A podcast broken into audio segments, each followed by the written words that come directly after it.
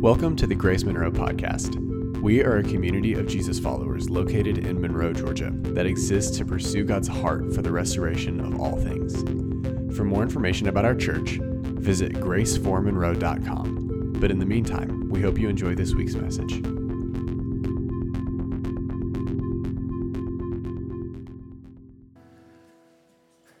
It's so good to see all of you. And we have this nervous experience every Sunday that uh, when we start our, our service, that half of you are here, and then the lights go down, and it's almost magical, right? That, that the Holy Spirit just kind of fills the, the room up. So I'm glad all of you made it uh, and made it through.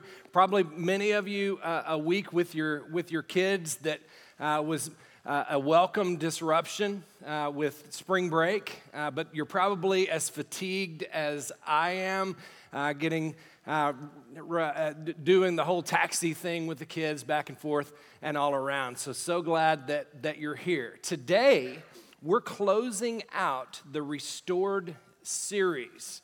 But don't worry, this is, this is not the end. This, this really is uh, it really is the launching pad and the beginning of something what we believe is going to be really, really amazing.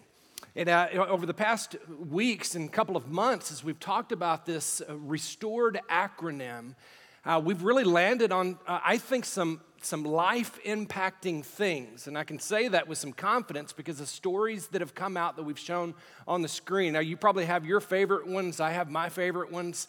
Uh, but the reason why they've been so impactful has been because uh, those stories that, that come up on the screen are, well, they're our stories. I mean, they could just as easily be told by you as by Sean and uh, Jill and Sadie, that those kinds of connections aren't, shouldn't be, uh, but in this room aren't they're extraordinary, but they're not out of the ordinary. And the idea behind the Restored series is that th- this acronym representing what a Grace Monroe disciple looks like. The unchanging principles of, of Scripture are always true, right? That, that a disciple is a follower of Jesus. But the promise of, and really the call for any church, is to answer the question if, if someone were to come and, and dwell in our midst for a length of time, like I'd like to say, if you give us five years, this is what you're going to look like. There's some sort of a, a, promise there that if, if we rub shoulders with you, if you take part in, in our classes, and if you're in our groups and listen to our sermons, the unchanging principles of discipleship that you'll find in Scripture, you can just read it on the page, but a, a Grace Monroe disciple is going to look like restored, right? Uh, that, uh, and the call of restored is that you and I start kind of moving in the same direction with the same focus as one another. There's a, uh, you might have heard this before. What's the difference between a spotlight and a laser beam? A spotlight and a laser beam, really the, the difference is unity.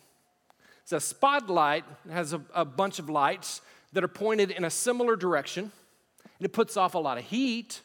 It, it illuminates some things, while a laser beam, on the other hand, focuses a bunch of lights at precisely the same point. The difference is extraordinary. One puts off a lot of heat, the other does a lot of damage. And we believe that with the Restored series, that we as God's people here that call Grace Monroe our home will start to move in precisely the same direction. That we'll, we'll start speaking the same language. And with that kind of focus, well, we're not out to do a lot of damage in Monroe, okay? But that we have the opportunity with this, I don't like to say small church, but this gathering of people in this place, stepping out from here, speaking the same language. God moving in us and through us in the same direction can and will, we believe it, I, I sense it with you, can and will change this city. And from this city, change the world. The difference between a spotlight and a laser beam. In this season, we've been focusing our attention on becoming focused as a people here. And I believe that that's where the power really is going to be. We could come and dwell in this place side by side, leave week after week, shine lights into the world, or we can focus ourselves and do something together that is absolutely extraordinary. I believe that's the case because that's what happened with the disciples. A small group of uh, 12, 70, 120, even if you take the largest group of, of dedicated disciples with 120 that followed Jesus around after the resurrection into Acts chapter 1, just before the church was launched, that small group of people of 12, 70, or 120 absolutely turned their world upside down. You know the story, because that story is told not only in the New Testament, but it's told through history. And what happened in Acts chapter 2, not where we're going to launch this morning, we're going to be in Acts chapter 1, but what happened in Acts chapter 2 made its way from Jerusalem in a little square on Pentecost through history against trials and tribulations. But the, the greatest warriors in the history of the world trying to diffuse it and take it down made its way all the way to this room 2,000 and some couple of hundred years later. That's the power of focus. And that's what Jesus did in Acts chapter 1. Well, let's start in verse 1. I want to read together for just a, a couple of minutes and let Scripture show us what Jesus wants to do with us. Acts chapter 1, verse 1, Luke, the writer, says, In the first book, O Theophilus, I have dealt with all that Jesus, he says, began to do and teach until the day when he was taken up after he had been given after he had given commands through the spirit to the apostles whom he had chosen he presented himself alive to them after his suffering by many proofs, appearing to them during 40 days and speaking about the kingdom of God.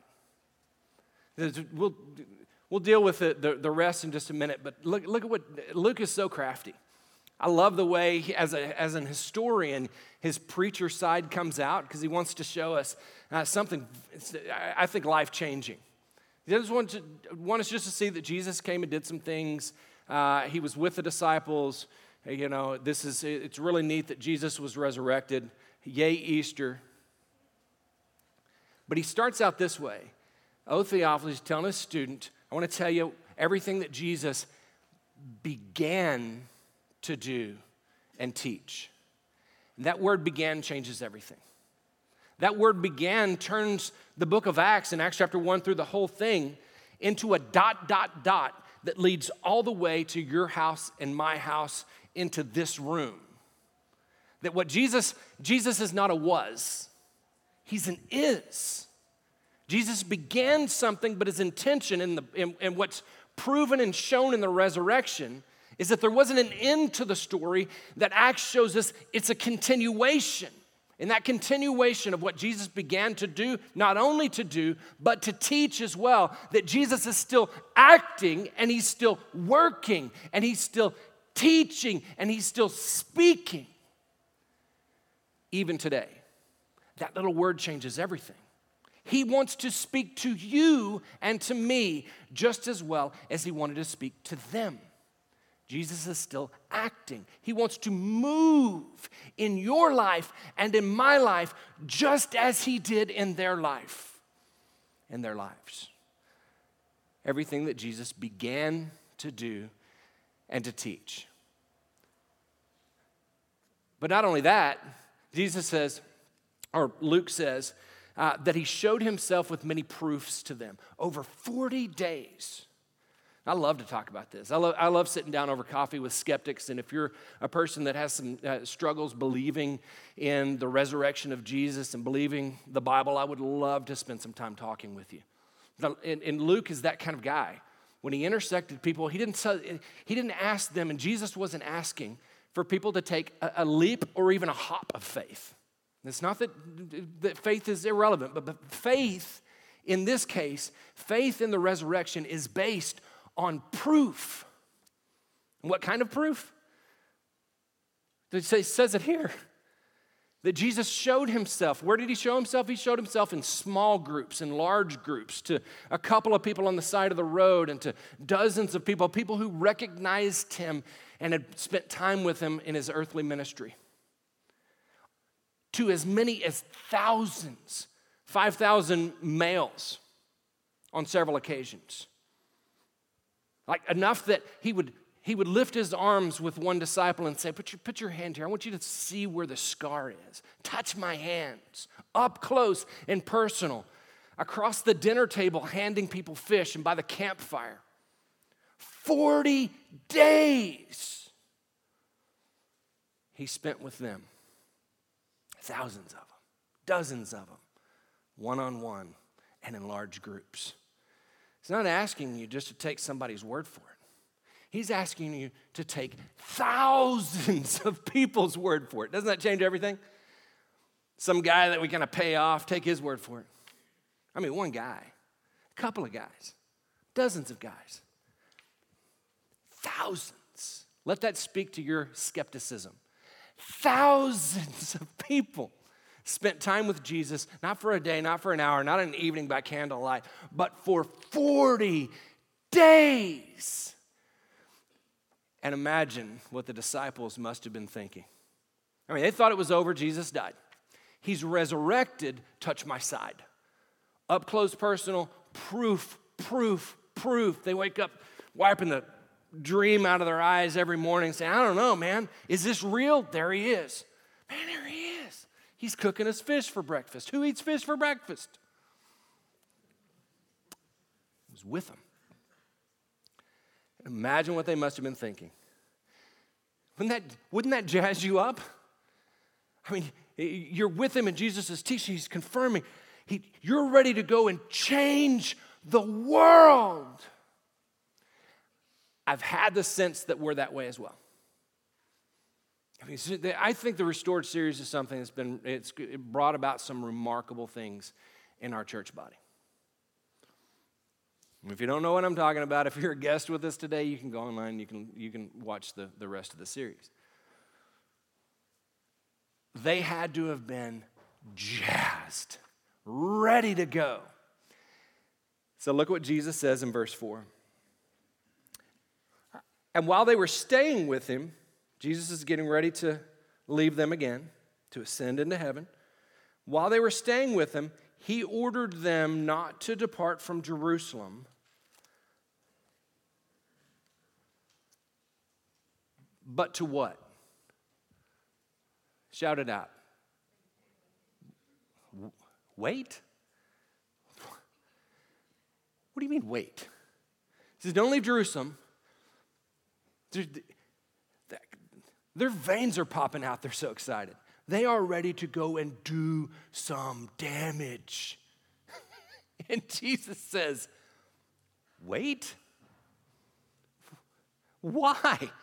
I mean, this is a story that's got to get told. Jesus, mind you, in uh, Matthew chapter 28, Jesus says, Go, and now he's saying, Wait. Man, he's contradicting himself all over the place. What do you mean, wait? We're supposed to go and change the world. Wait. The rest of our time this morning is going to be, talk, is going to be talking about, spent talking about uh, actively waiting, the power and purpose of a season of waiting. Because there are dangers, right?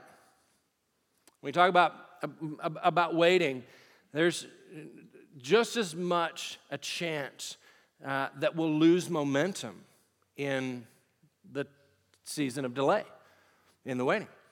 In fact, you can see it with the disciples. I would say that there's two major dangers in waiting. And as a church, we're finishing our, uh, uh our property We're getting some things ready for the next season. We're about to come into summer We've, as we're uh, putting together our learning communities, and Brian will be talking about these a little bit more later on. Uh, learning communities and discipleship groups, gatherings, all the neat things that are coming out of this series. We believe that the, the worst time that we could do that is when we're uh, all hands on deck finishing a property and entering into the summer. Like that would set these groups and these classes, these learning communities up for absolute failure. So we're going to have a season of waiting. There's going to be a little bit of a delay. And the danger is uh, that we can get discouraged. You saw that with the disciples. The last time Jesus made them wait, crucified, he finds them later having gone back to their old lives. They got discouraged. And Peter's, man, uh, he's like totally backslid. He's naked on a boat. I mean, right? Go back and read it. When Jesus, at the end of John, when, when Jesus is on shore, Peter's naked. Like he, he just leaned into it all the way, man. I got totally backslid. And then he's skinny dipping, and that's the rest of the story. You can laugh, it's okay. It's in Scripture. So, discouragement can lead us to sliding backward and, and losing the momentum, losing what we've gained in this kind of a series, in their experience as well. The other danger, and I think Jesus is just as concerned about this, is uh, you have discouragement, but anxiety. Like the that nervous energy. I don't know what I'm supposed to do. Have you? It's it's like, uh, oh, my wife is this way when she gets nervous. She just starts like she's everywhere, all over the house, man, cleaning this, cleaning that, and I'm watching it, going, oh man, I got to get out of here. She's gonna, she's gonna pull me into this, and my whole Saturday is gonna, gonna be spent just kind of doing this and that and this and that. Jesus isn't looking for them to aimlessly go out and do something. He has in mind that they would purposefully launch into the major thing, not just some things, but the thing. Jesus isn't looking for them to, like a flash mob, change the day of the people in the temple square. He's looking to launch from the temple square, he says in verse 5, from Jerusalem to Judea, all the way to Monroe, Georgia. Read it, that's what he says. All the way to the ends of the earth. And in order for that to happen, some things of this waiting period has a purpose. He's not looking for them to anxiously go out and tell parts of the story, but with focus for them to tell the same story. He says, wait on the Holy Spirit. Wait on the Holy Spirit.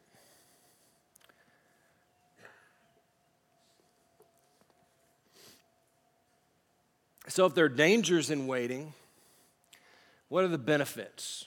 I think one of the neatest things, I love Acts chapter 1, but one of the neatest things is as we follow them in this, and they don't do this all the time through the book of Acts, and that we could misuse some of these stories and turn them into just little principles for us to add to our lives. But I really see the purpose in their waiting for the rest of the chapter. So you read with me in, in beginning in verse 6. So when they had come together, actually, let's begin in verse 5. For John, he says, Wait for the promise of the Holy Spirit that you heard from me in verse 5. For John baptized with water, but you'll be baptized with the Holy Spirit not many days from now. I know some of you right now are thinking, I'm ready for this. I'd like to launch into what the baptism of the Holy Spirit is. We're not going to do that. And we're not going to spend the rest of our time doing that. But if you want to email me, I would love to send you some resources uh, that'll help answer some questions and add to add to the healthy discussion of what the baptism of the Holy Spirit, the baptism of fire, and those kinds of things are. Love having those conversations.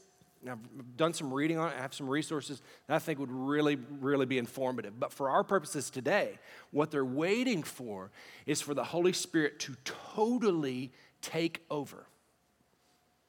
This is that's baptism. Think whoosh, all the way, completely immersed in the Holy Spirit. Not little sprinkles, not a little dab, not just a little bit, the total immersion of the Holy Spirit for Him to then take control and launch them out into the temple square and to the ends of the earth. This is the power of the Holy Spirit. So when they had come together, they asked him, Lord, will you uh, at this time restore the kingdom of Israel? He says in verse 6. He said to them, It's not for you to know the times and seasons that the Father's fixed on his authority, but you'll receive power when the Holy Spirit has come to you, and you will be my witnesses in Jerusalem and Judea and Samaria and to the ends of the earth. Hold on. that would be Monroe to the ends of the earth. Not one of them made it to Monroe. I don't know that Peter, James, John, Bartholomew, even some of the guys we can't pronounce their names, did any of them visit this place? I mean, they would have had to get on a boat, and they didn't have those kinds of boats back then. They didn't know how to get over here.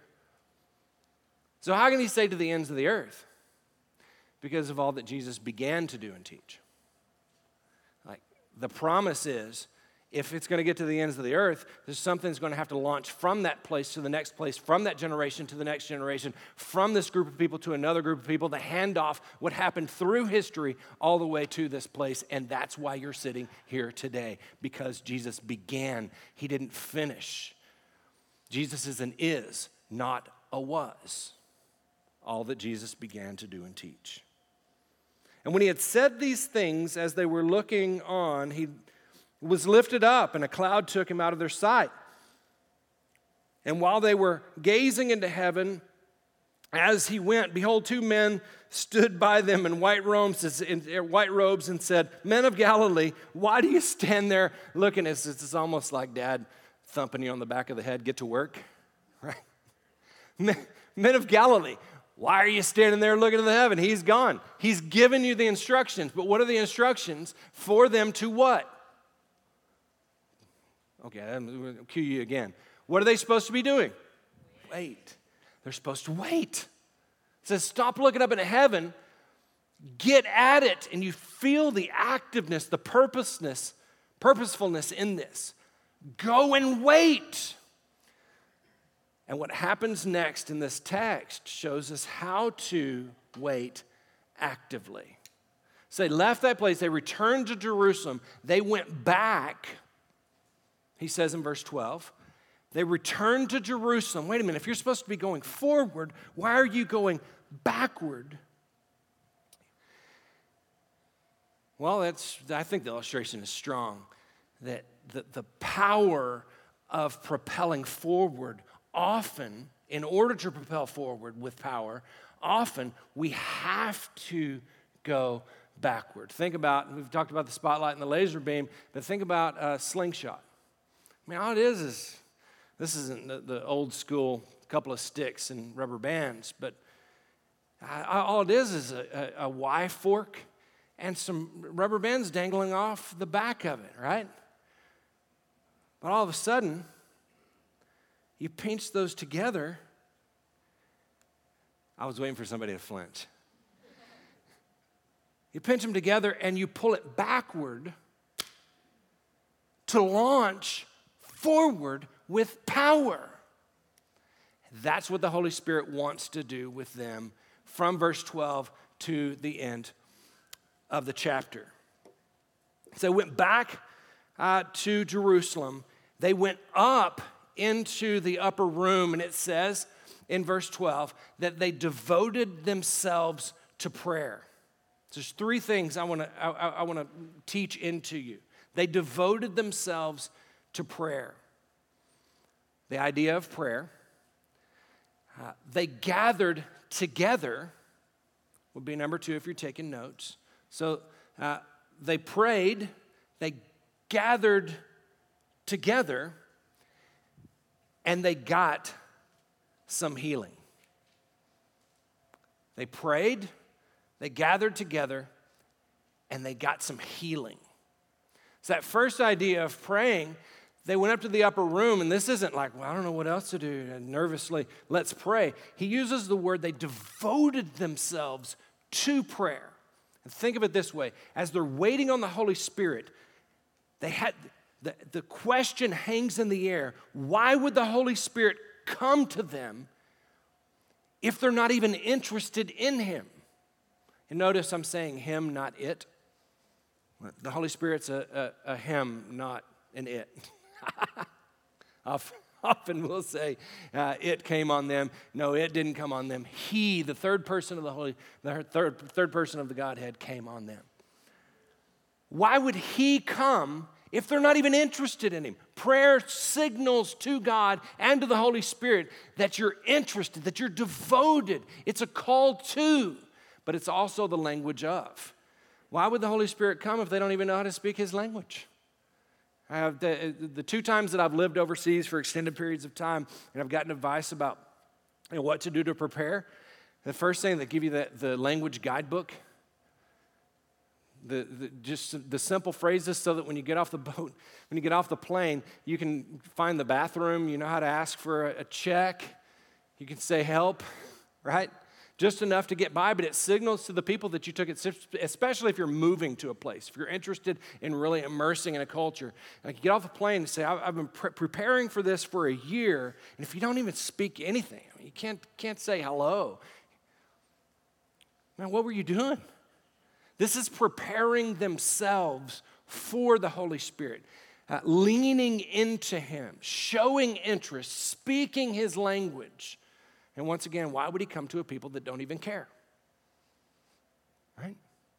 Why would, why would He come to my house if, if my house doesn't even recognize the power of the Holy Spirit? Why would He come to this place if we're not leaning in and speaking His language? They answer that question, waiting actively. Secondly, they gathered together. They learned this from Jesus. What do, you, what do you do in the morning? What do you do in the evening? What do you do in hard times? What do you do with joy? You get together. They were a people that, that were constantly gathering. Jesus modeled this with the disciples. He had the 12. They were with him always, Mark chapter 4 says. Why were they with him? Why did Jesus gather the disciples with him? Because there's power in numbers, there's power in unity, there's, uh, there's uh, accountability, and it's just more fun uh, to do Jesus things when we're together, right? Amen? Like it's safer, it's better. We are better together. So the disciples followed that same model. And while they're waiting, what do they do? Waiting actively is waiting together. Organization, the organization of the church is going to come later. And the organization is going to include small groups and large groups, but a lot of small groups. In fact, what we're doing here today is, is uh, historically very, very new. It started out and it was all upper rooms and, and backyards. They, they were a groups based uh, church system, if you want to call it that. And th- those, the organization of that would come later. This isn't about an organized church. This is what people do when they're seeking God. Go back to Matthew chapter 18. Uh, there's power uh, that wherever two or three are gathered together, God says, I am in their midst. Jesus says, I am with you. That, those kind of gatherings. I, when we were planning, my wife and I were planning on moving overseas for an extended period of time, we went to a, a wise elder and asked, uh, asked him what we should, what we should do. And we, we were looking for direction. We didn't exactly know where in China that we were going to be moving uh, and uh, we wanted some direction from God. And uh, he gave us, I think, some of the, it was life changing advice uh, for us. Uh, we'd sit down over fish, and he says, uh, and let me ask you first of all, how many Chinese, if you want to move to China, how many Chinese people do you know? I have blank stares, want to move to China. He says, if you want direction from God, I'd go back to your little small town of Lubbock, Texas. I'd go back and man, I, would go meet some Chinese people, just go look for them. And uh, then start meeting w- with some folks. And I, I, I bet you direction will come there. So one of that was speaking a little bit, speaking the language, leaning into it, showing some devotion. But the other was, they use this, this phrase, it's a lot easier for God to steer uh, a, a ship that's already out of the harbor, to steer a moving ship. Yeah, he can put wind in those sails, he can give some direction, but if you're tied to the dock and you're asking God to move, to do something, man, it's a lot harder to get something moving than it is to give direction to something that's already moving. That's what they were doing. I mean, the, the, whole church from that point forward, God is going to move in those and through those gatherings. He's going to bring elders out of those gatherings. He's going to bring missions and church plants and all of those. This, that, that kind of language isn't something we've thought up here at Grace Monroe. That's biblical language. And so, we'll say this at the end, but I want to say it now. While we're waiting to launch some things, gather, get together. So you don't have to wait for someone to organize that for you. You can lean into that. With who? That person, that person, that person. Get together. Gathering. Secondly. And thirdly, from verse 12 to the end of the chapter, this thing happens that I've, until I was studying this past week, I, I just hadn't seen it. That uh, I just thought it was a formality even, in my, even at the, the, the heading of verse 12, uh, in, in, this whole next section, the last half of Acts chapter 1, that Matthias is chosen to replace Judas. It just seems like a, a formality, right? I mean, Judas, uh, uh, Judas kind of uh, bailed on his responsibilities and uh, he, he was no more. And uh, so we've got a vacancy. Our bylaws say you got to have 12, so uh, we got to have a vote, you know. So there's Matthias, good guy. So let's vote on him, bam, bam. And uh, he's going to become one of the apostles. Truth is, if you read this, read the way they talk about Judas and the way Matthias, the, the spiritualism that goes behind his selection process – they had some healing that needed to happen before the Holy Spirit could propel them out in a healthy way.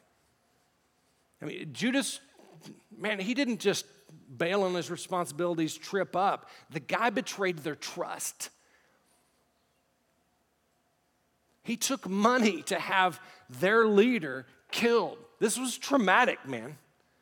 And you hear that trauma. They don't just say, uh, Judas the betrayer, um, and he died, so there's a vacancy. You hear the saltiness in even in the way Luke transmits this.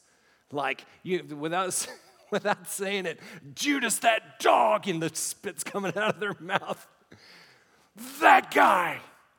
You might have people like that in your life that, that have hurt you so bad that when even when you think of them, your eyes get white, face tenses up, right? You need some healing. They, they had some things that they needed to, that whole experience, even with the death of Jesus, the trauma of that, it's because Peter had to go buy some new clothes because he was obviously missing some. They needed to process. Because once again, the Holy Spirit's not looking just to uh, get as much out of them in a short period of time, to launch them out into the square and, uh, like a flash mob, change everybody's day. He's looking to use them to change the world. They also need to lean in and really process their commitment. Once again, this restored idea, restored people restoring people, is not something that's going to go away. At the end of this series, this is going to be language that we use. This is going to be assessments that we roll out. This is going to be us bumping up again. How you doing with your R's and how you doing with your S's and score yourself on this. Not because we're looking for some cute acronym, but because we're looking to change the world forever. And we believe that this has the power to do that because this connects to the original plan of Jesus's disciples making disciples, making disciples, making disciples, making disciples, making disciples. Devoted to prayer, gathering together, getting at it, getting moving, and getting that healing changed the way they stepped onto the temple square on the day of Pentecost in Acts chapter 2. So you see the disciples in different, you go back and read in the Gospels, and you kind of see them fumbling around. always with their shoulders down, following Jesus. When they step out in power, it's, it's, it's, it's almost laughable. They don't have the kind of confidence that you would expect with people that are going to change the world. They're not organized either. But in Acts chapter 2, something's different. And I challenge you to go back and just read some of the stories about the disciples and then compare it to Acts chapter 2. This isn't the guys that, not the same people that just a couple of pages earlier were like despondent on a boat. I'm not going to say naked again. It's not the same people. 40 days, 50 days, 60 days, however long it was, something happened in that waiting that when you can hear the music behind it in Acts chapter 2, verse 1, the music's behind it's almost that tombstone kind of uh, scene. The disciples enter onto the, the public square where all the uh, Pentecost celebration stuff is happening. The, the smoke's coming up behind them. And you see it, man. These people are focused, they are laser focused. And then they fan out. I'm par- paraphrasing just a little bit. They fan out, like 120 of them, and they got their hand signals going. They're like, you're over there, you're over there. And even when they're apart, they're together. Why?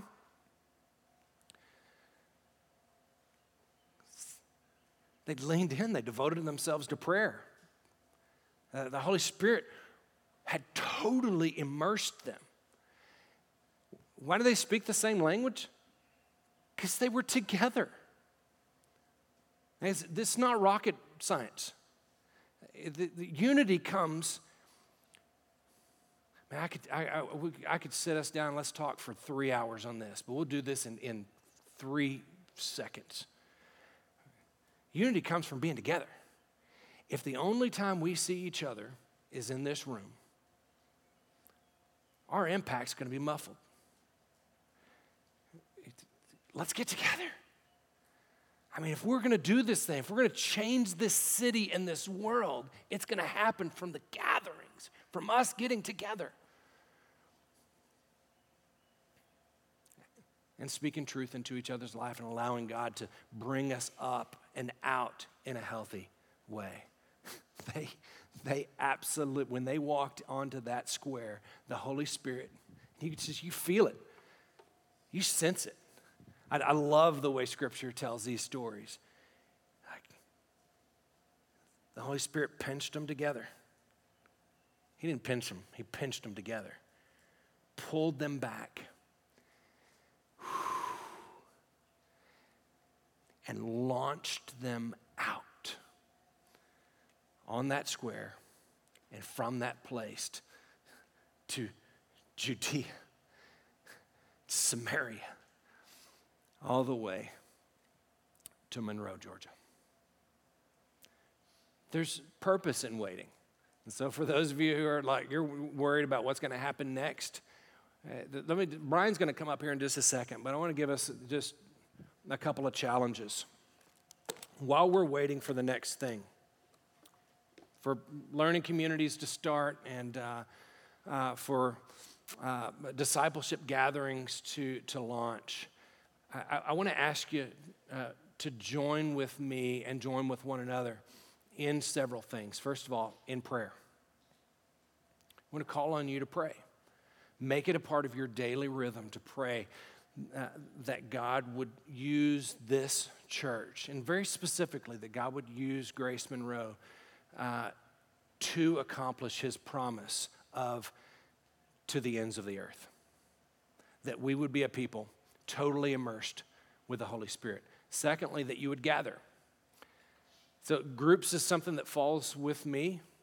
Um, and, and in this next year, as we're reimagining what, what discipleship groups, ch- uh, um, house church communities look like, it will be a lot easier for us uh, to, to organize something that's already happening. Some of you have just, you're going great guns with it. But if you're thinking, man, I really want to be a part, listen very, very carefully to this. Uh, I really want to be a part of, of a house church or a gathering. Oh, I wish I could. You can. You can, absolutely. With a person next to you, with a person over there. Gather some people. And as you're gathering, impromptu, organic communities, as you're gathering, eh, put a little bug in your ear. We have, I, I, I, we're not going to be that church that points out our guests, but we have a lot of new people in the church. Add them to your, to your invites. Get together, pray, eat, laugh, play. Let the Holy Spirit uh, just do some really great things in that. And, and thirdly and lastly, serve. I said at the beginning of our time that uh, one of the reasons why it would be a bad idea to launch everything right now is because we're not done building yet. So there's work days. Uh, we've got it. We still have uh, vacancies in uh, in our Sunday serve teams, and if we can't do that well, you know, th- then why should we? Why should we uh, set out to do the next thing until we're doing this thing really, really well? Let's pray. Devote yourself to prayer. Gather.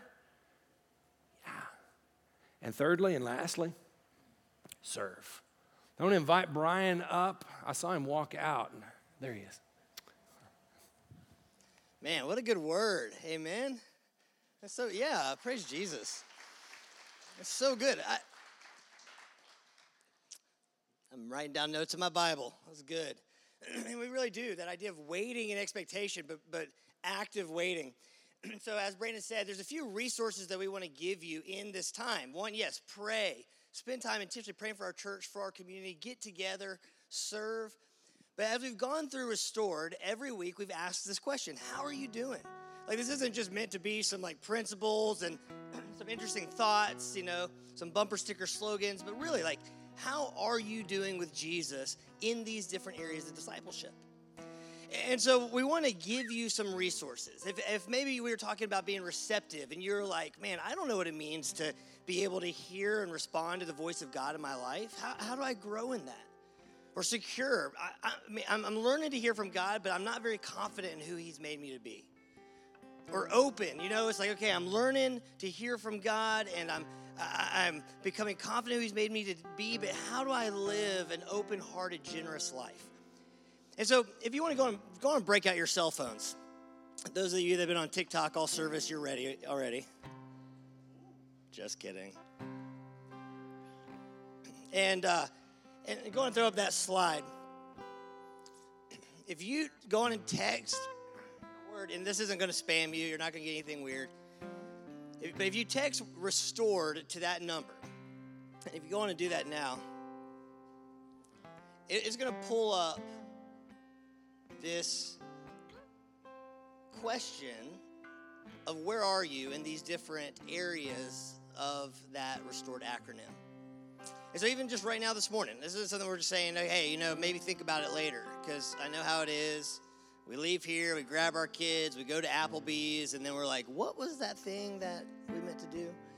So even right now, just go on and go text it. It's going to send you a link and, and, go on that link. And then the first question is simply this receptive. And if you don't have your phone and you want to do a, a paper version of this, it'll, it'll, give you something. But just red, yellow, green. Uh, you know, we're real simple at Grace Monroe. Red, yellow, green. Red, learning to hear from God and respond to his voice in my life.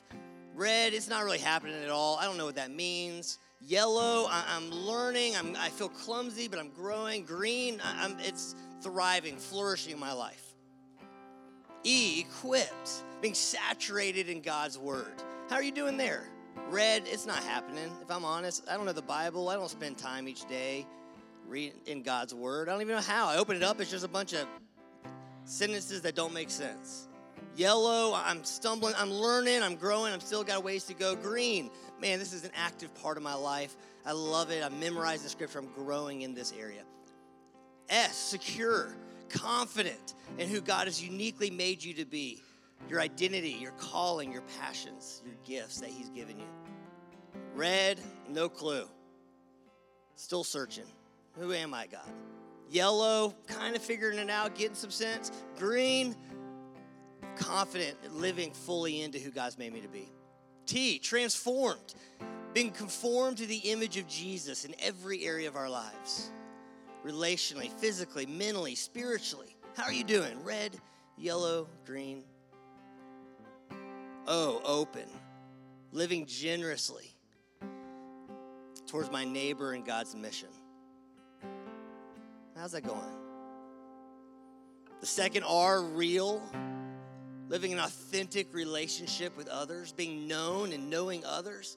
That question we asked there who are your 2 a.m. friends? When everything uh, goes terrible, who are the people that you call? They're going to show up for you. And if their lives become a wreck, you're going to show up for them. Red, yellow, green. E, engaged, living intentionally on mission for God's kingdom. And then D, that final one, discipling, intentionally apprenticing others in the ways of Jesus. How are you doing there? Are, are you pouring out into somebody else's life? An eighth grade lug group, the baseball team at Monroe Area High School, a group of kids in your neighborhood, or some guys at work, or some other young moms. Are you intentionally teaching the things that God has taught you? Red, not at all. Yellow, I'm figuring it out. Green, man, this is an active, fun part of my life.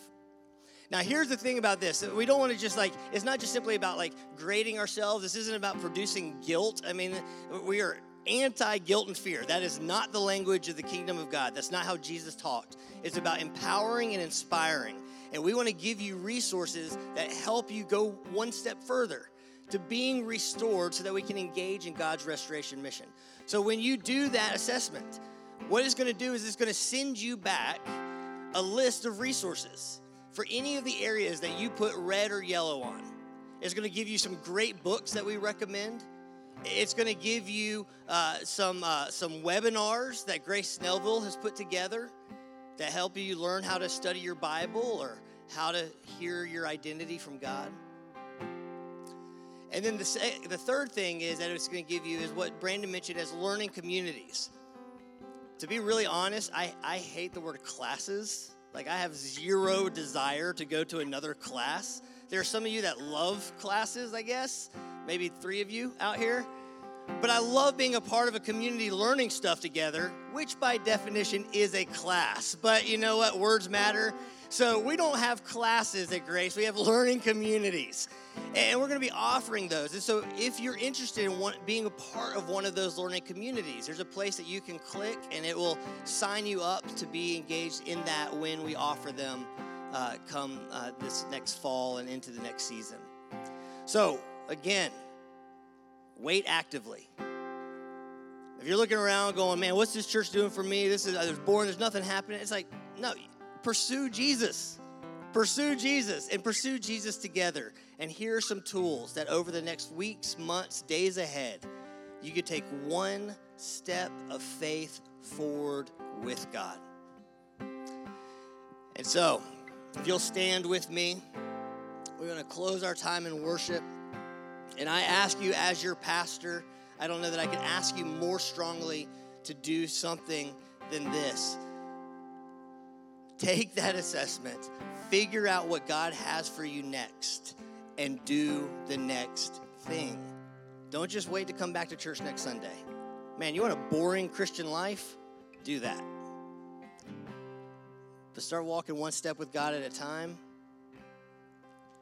And it is the most fun, exciting thing that you've ever been a part of.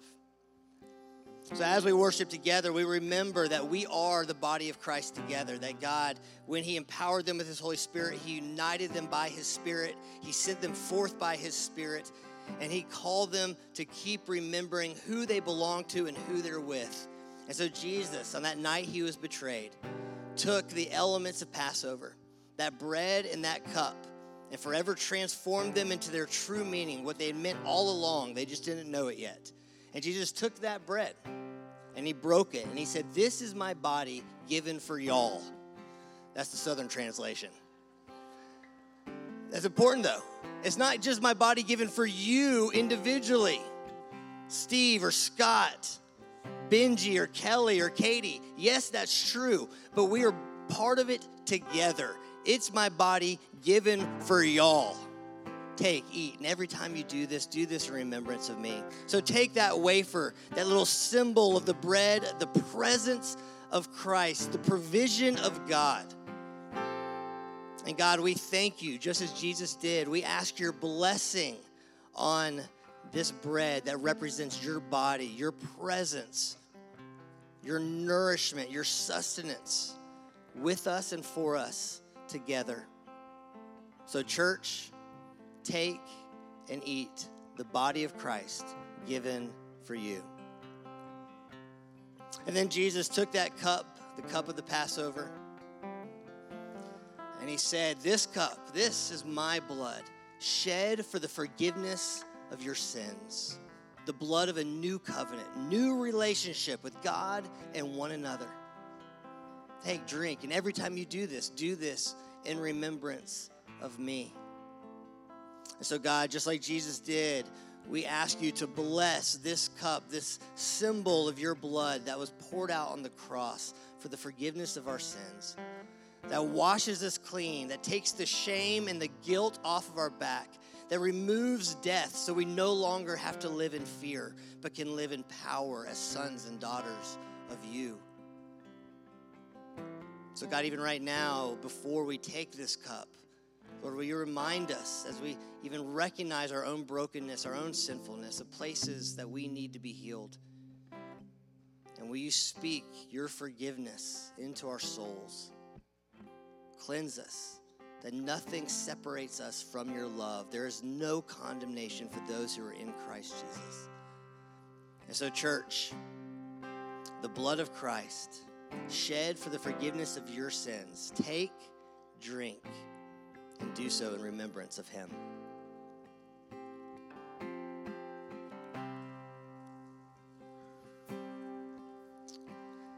And so, Lord, we are your people.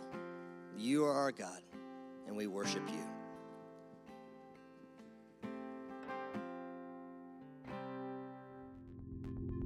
Thanks for listening. Once again, our mission at Grace Monroe is to pursue God's heart for the restoration of all things. If you're looking for a way to get plugged into what we're doing, go to graceformonroe.com slash connect.